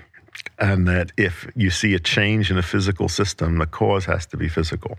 Non physical causation of physical events doesn't compute. It's not allowed for. So, you know, in hypnosis, there's so many demonstrations like uh, you can touch a person with a finger and and you have them believe it's a piece of red hot metal, and if right. they're in a deep trance, they get an actual blister. I mean, that is non-physical causation of a physical event. So, in if you try to get a doctor to look at that or a scientist, oh, it's just a curious thing. Mm-hmm. It doesn't have any meaning. Mm-hmm. Yeah, uh, uh that kind of. Uh, makes me think of your interesting ideas around the placebo effect Yeah. and, and the way that we kind of think about that backwards. Fortunately, that that's one of the things that's changing now, which is makes me very happy. Mm-hmm. But the still the, the most common ways I hear the word placebo used are in phrases like, "How do you know that's not just a placebo?" effect and the most interesting word there is just or we have to rule out the placebo effect mm-hmm.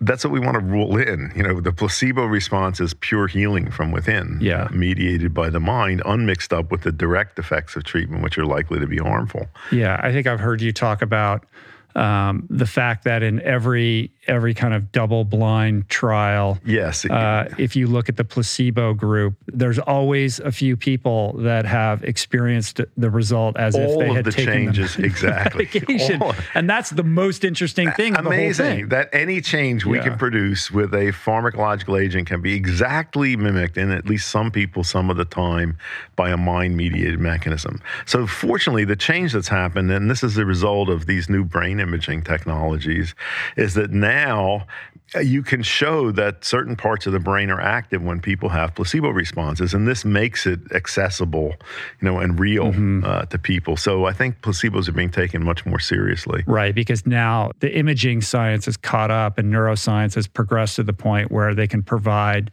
an explanation that makes sense to the conventional kind of exactly community. And the same things happen with meditation. You know, there've been a tremendous number Right. of studies of of very long time serious meditators showing different activity in in different brain areas as a Mm-hmm. result. So the fact that you know a meditation practice can actually physically change the brain, I mean that's really interesting stuff. Yeah, yeah, yeah.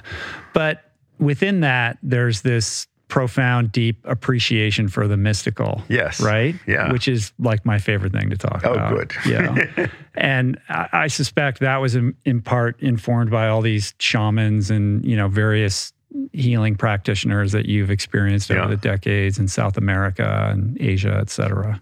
One of the attitudes that I just can't stand is that when scientists believe that it's their job to make mystery go away. You know, it seems to me mystery is an essential aspect of the universe, uh, and that you uh, have to appreciate that and wonder at it. Terence McKenna, I once heard say that you know the bigger you build the fire, the more you're aware of the extent of the darkness, and uh, I think that's true. And I think that our experience, at the heart of our experience, is mystery. That's stuff that we can appreciate, but we can't really understand with our mind. Right.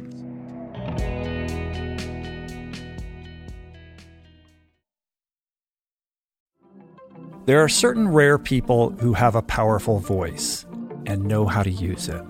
My friend Amanda DeCadenet is one such human. The podcast is called The Conversation because it is the conversation, a groundbreaking series of raw and honest exchanges on the issues that matter most mental health, sex, politics, ambition, gender roles, and more.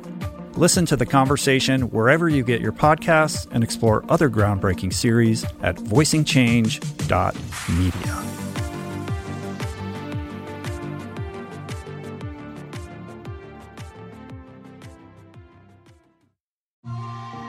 I'm super proud to announce my next venture, Voicing Change Media. This beautiful consortium of thinkers, storytellers, artists, and visionaries, all committed to fostering meaningful exchanges and sharing thought provoking content. Voicing Change Media will feature shows like The Proof with Simon Hill, Soul Boom with Rainn Wilson, Mentor Buffet with Alexi Pappas, Feel Better Live More with Dr. Rangan Chatterjee, and The Conversation with Amanda DeCadenet. You can explore this network and all its offerings at voicingchange.media.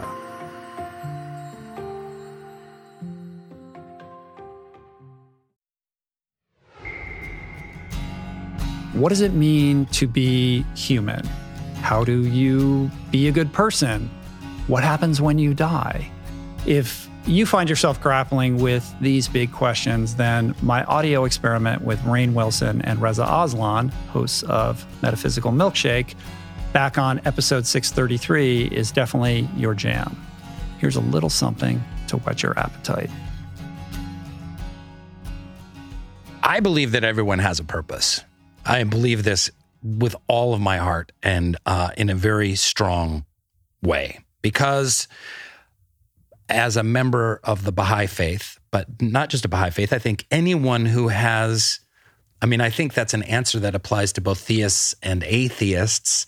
But uh, as a member of the Baha'i faith, I believe that we're on an eternal spiritual journey, that this you know our whatever our soul our eternal part of ourselves is encased in this flesh tuxedo for 80 or 90 years we slough it off and we continue our journey mm. beyond time and space so while we're here everyone has a purpose now it it may not be like everyone on planet earth has a purpose like Oprah has a purpose. I mean, it's it's about. we can't finding, all be Oprah. Yeah.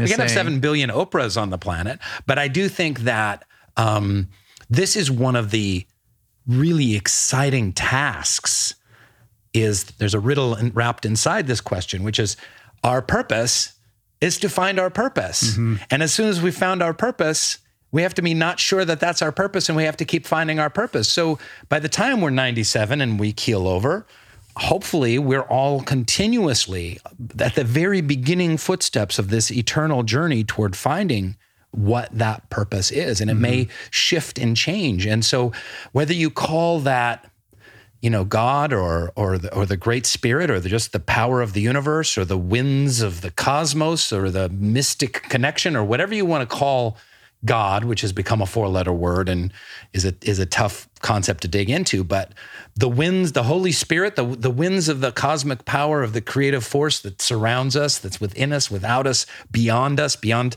the limitations of time and space. This has a, these winds have a very special um, we have a very special relationship with them, mm. I believe, and it's for it's like a it's it's like when you go sailing. I don't know anything about sailing. I've barely I've been sailing like twice, but the whole idea that you you tack your sails to try and get the most out of the wind, depending on you have a vague, you know, I want to go toward that island, but you may not go directly to the island. You may the, the winds may take you off to the left a little bit and then back, or you may have to zigzag. The winds stall for a little bit. You turn on your motor, then the winds are pushing you right there, but you you are trying to align yourself with those with those winds and it's it's really it's exciting mm-hmm. i think it's a mm-hmm. really exciting part of being alive maybe the most exciting part of being alive and this is where i think that young people especially i don't know about older people i mean older people we, we get set in our ways and like reza said we've got kids and jobs and mortgages and kind of, you know, we have a little bit of stuff figured out, but especially for this mental health crisis that is afflicting uh, kids under under 20 or 30, it, it's it's astonishingly uh, insidious and toxic and and fatal. And but but this this connection to this question um, is a big part of helping to use a spiritual tool to solve that mm-hmm. issue, to solve yeah. that problem. Beautifully put. Hard agree. Thanks. Yeah. Can we just end the podcast? Hard agree. Yeah, boom. The only thing that I'll just say to to people who are listening to this, because I I, I mean I could have uh, listened to that all day. It's hundred percent thanks true. I uh, I agree with it hundred percent, and I have like philosophical and theological reasons why I agree with it, and experiential reasons why I agree with it. But what I'll just say is that if you are listening to this and saying, "Okay, fine, everybody has a purpose," well, then you know, how do I am I doing my purpose? How do I know what my purpose is? Um, if you don't know, then you're not doing it. For those people, like I feel like I am achieving my purpose. Uh, I would say probably you too, mm-hmm. Rich. Mm-hmm. Yeah, Rainn. I mean, you're doing what your purpose is. I wrestle with it, truth be told, but yes, by and large, I do. You know, just, well, I mean, the it's a constant for me, a constant a series of the use going back to the sailboat metaphor. That's what like I was just going to say. sails, yeah, but yeah. The, it, that metaphor is so perfect because everyone everyone who has had this experience will tell you that when the wind is right and your sail is you know exactly where it's supposed to be and you're moving smoothly and I mean this metaphorically, not actually on the water, but I mean in life, you know it. Yeah. You mm-hmm. know it. Mm-hmm. And you always know when you're fighting the wind. Um, so pay attention to that feeling. Yeah. Pay attention that if you're sitting there thinking to yourself, well, then how do I know what my purpose is? Are you fighting the wind? Hmm. Is that what it feels like? Then you're not pursuing your purpose. Have a mission, not a job. I say this to my students all the time because I think so many of us pursue jobs. I want to be an actor. That's what my passion is. I want to be a writer. That's where my passion is. That's great. But what's your mission? Hmm. You know, your your mission is bigger than the things the things that you do right? If you have a mission then you can have multiple ways in which that mission expresses itself like acting or you know writing or service or whatever the the thing is. So you know if you're sitting there and you're thinking to yourself what do i want to do with my life?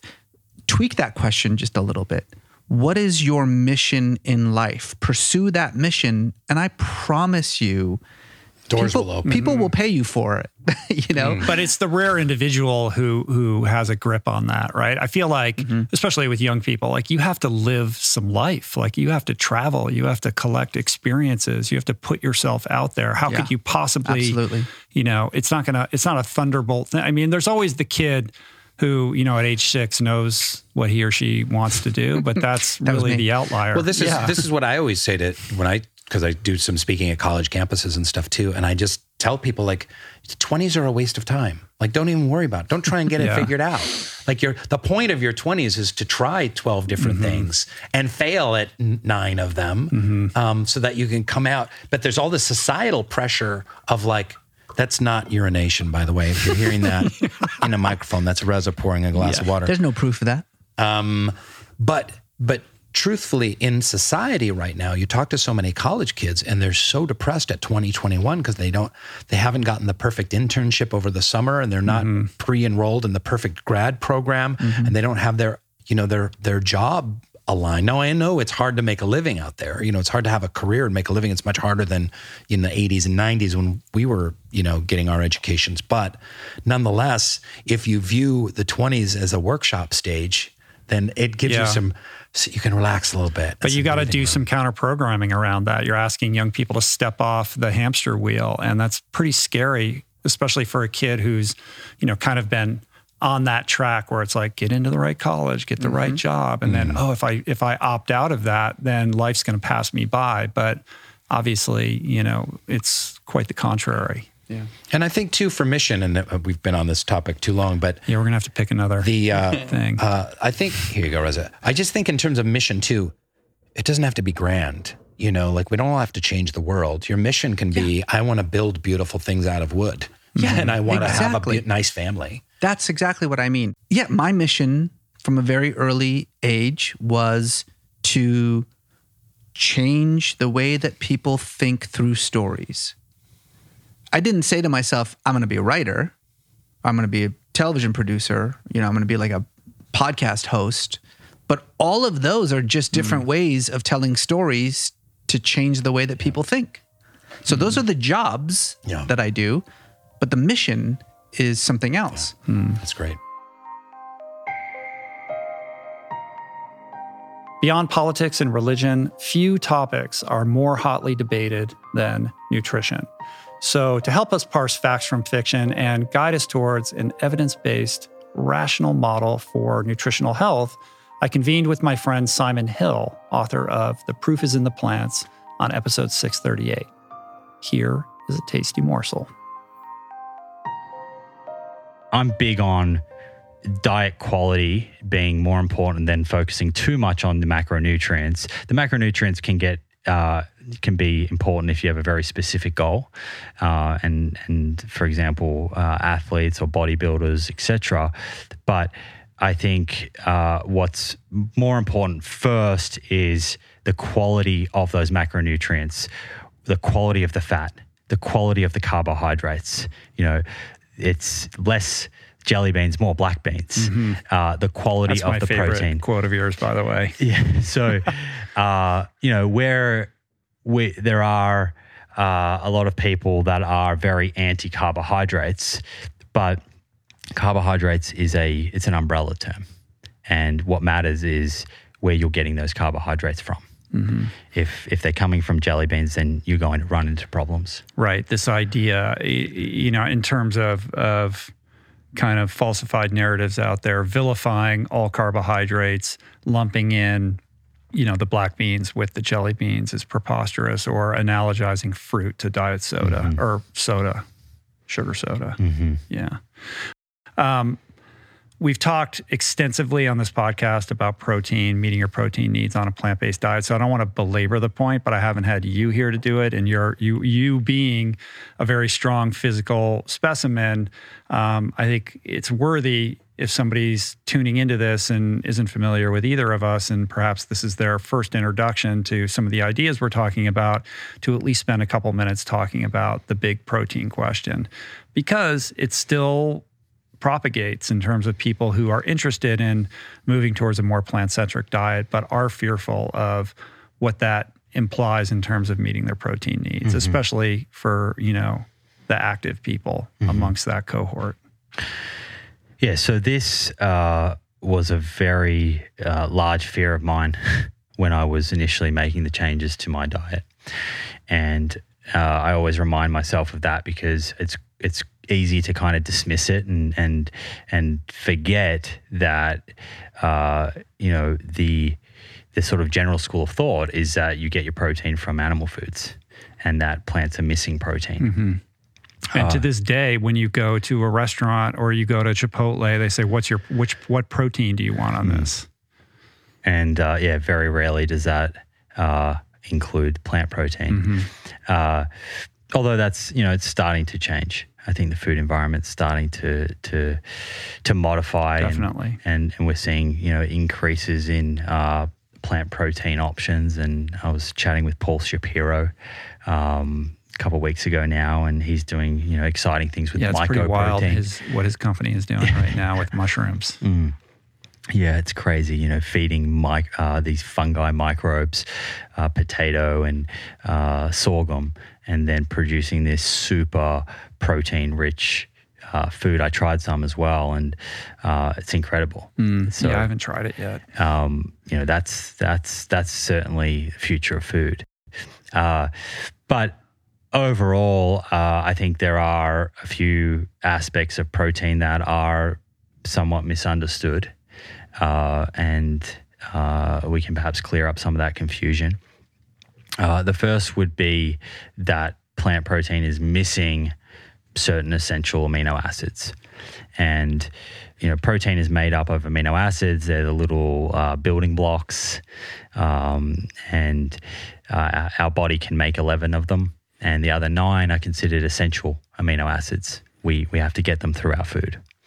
And the idea for many decades has been that plants are missing some of those amino acids. Uh, and you hear this idea of complete protein, right? And and often, uh, you know, people speak to quinoa and soy, and I think definition here is really important. It's critical to this because I think there's a misunderstanding of what complete protein means. I think most people think, okay, well, if quinoa and soy are complete proteins, that means that these other plants are missing amino acids. They're inferior. Yeah or that they're just totally missing something. And that's not true. So all plants contain all nine essential amino acids. They're not they're not missing. There just are some of those plants where certain amino acids are in lower amounts.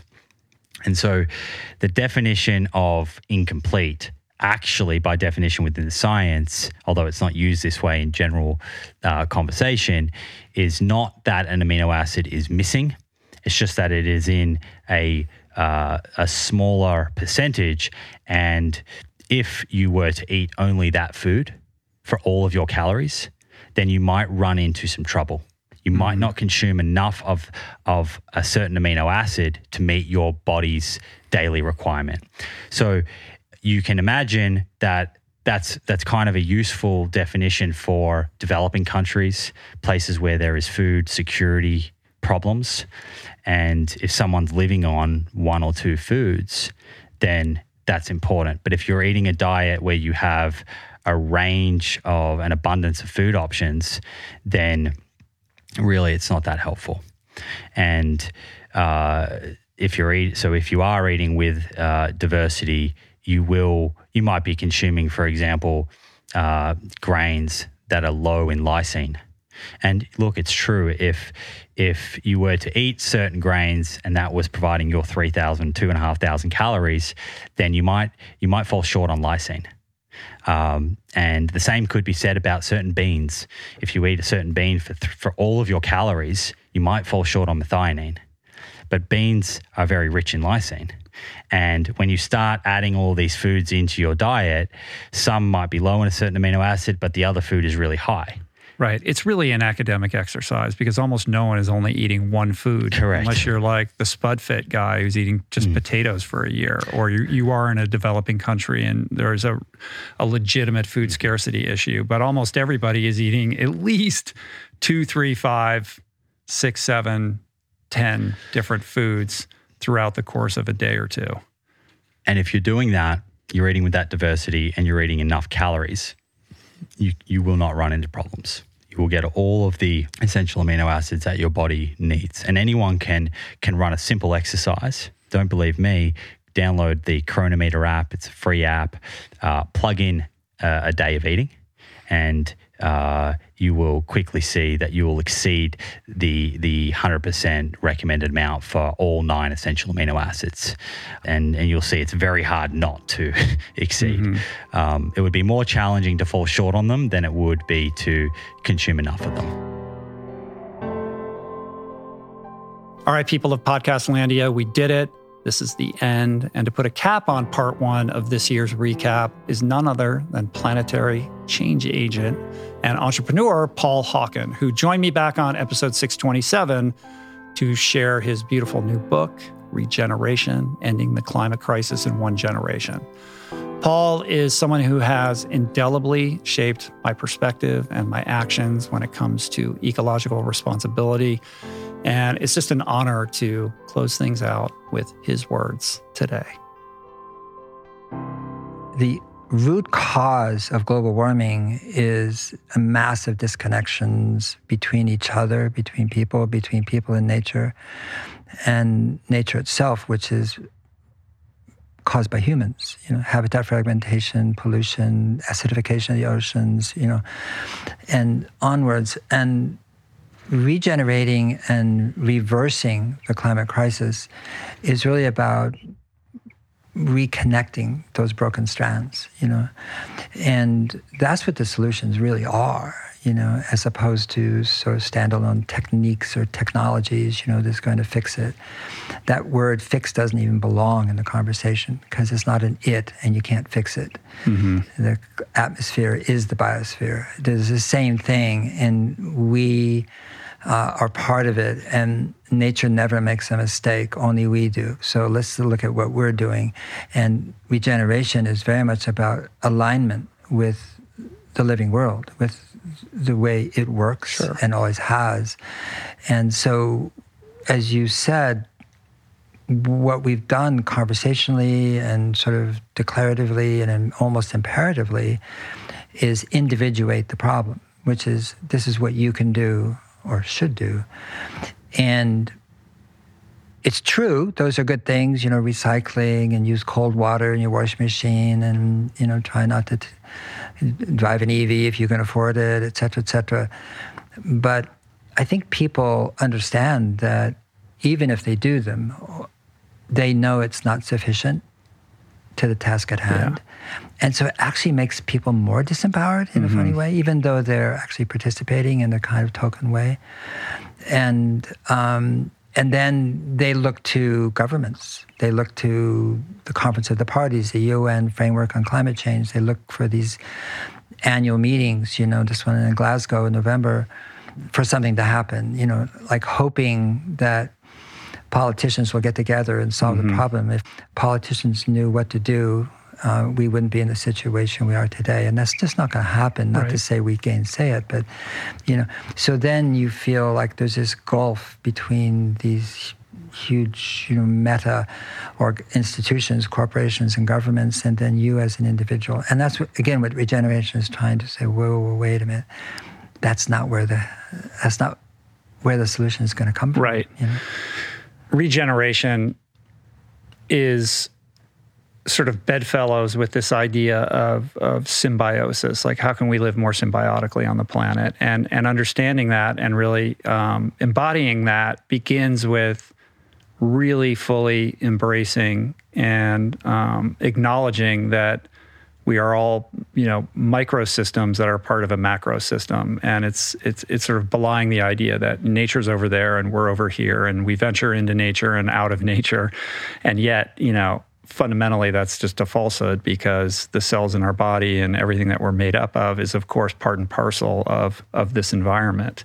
And in terms of the solution you know once you acknowledge that i think what you begin to understand and what the book kind of does a beautiful job conveying is the idea that the problem is systemic, that we can't truly move into uh, you know this more symbiotic regenerative relationship with the planet until we you know have some corrective measures with our systems at large right there's this gigantic misalignment of incentives across the board be it by dint of you know governmental bodies or the tectonic plates of capitalism, all of these forces that the individual feels powerless to have any control over or say over that perpetuate the problem.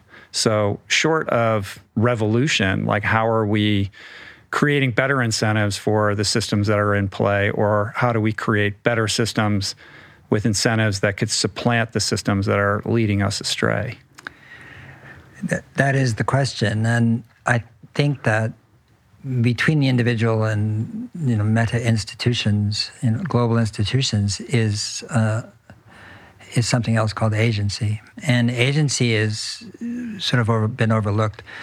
Um, there is no such thing as an individual. Mm-hmm. That's sort of a, a delusion we wake up with in the morning, and uh, but functionally, there's no such thing. And every person has agency. It's their family, it's their friends, it's their community, it's their neighborhood, it's their church, it's their synagogue, it's their school, it's where they teach, it's their city, it's their company, uh, colleagues. It goes on and on and on. And we have a network. We're all part of networks. And that is where we have influence and where we can make a difference.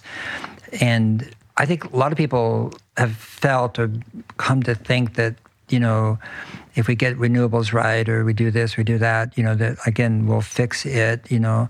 But like there's some archimedean you know solution. If we pull hard enough you know it's going to the problem's going to go away. Right. And rather than understanding that the solution is everywhere it's ubiquitous it's local regional it's where agency exists.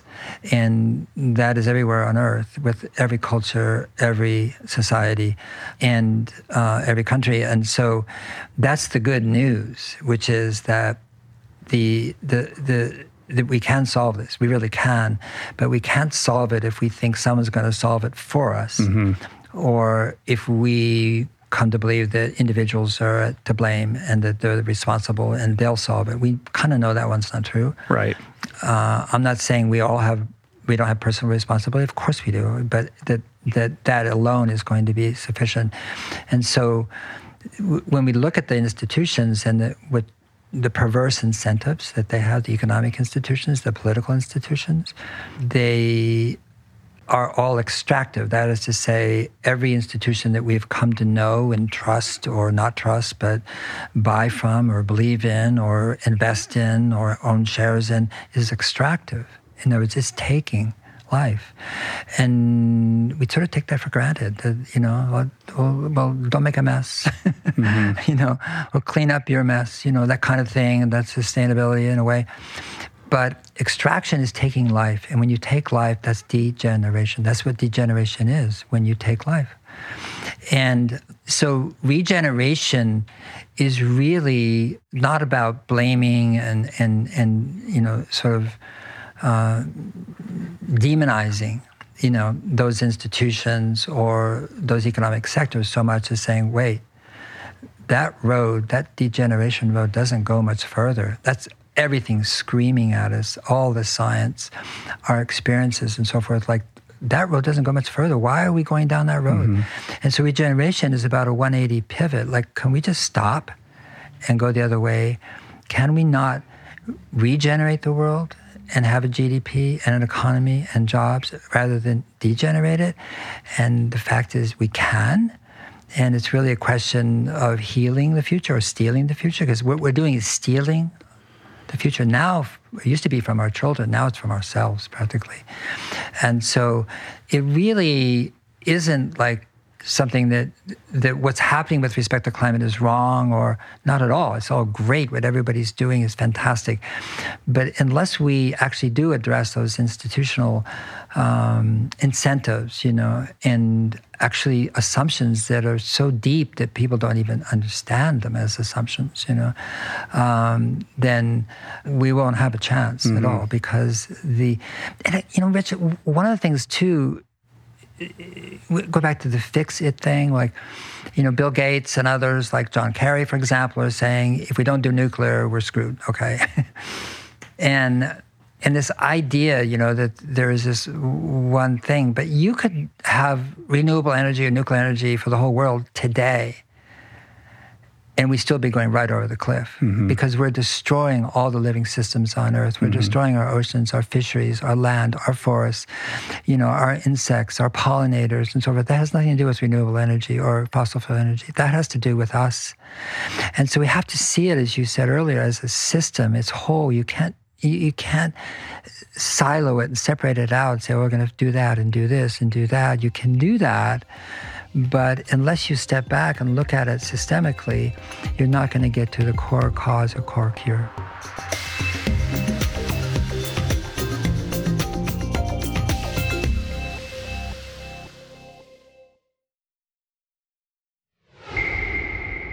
What an incredible year. Thank you for joining me today. I hope you enjoyed this look in the rear view.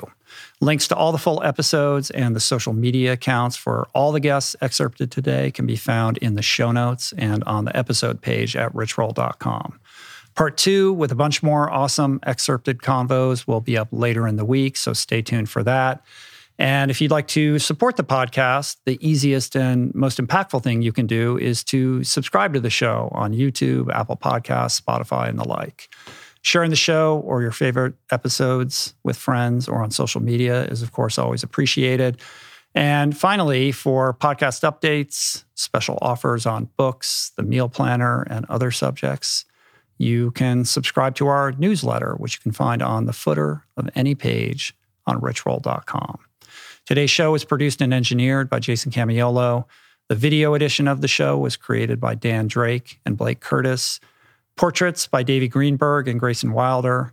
Graphic elements courtesy of Daniel Solis. And our theme music was created by Tyler Pyatt, Trapper Pyatt, and Harry Mathis. Appreciate the love and support. I will see you back here in a couple days with part two of our best of 2021. Until then, relax. It's okay to take a break, pause when agitated, try to enjoy the holidays. Peace. Plants. Namaste.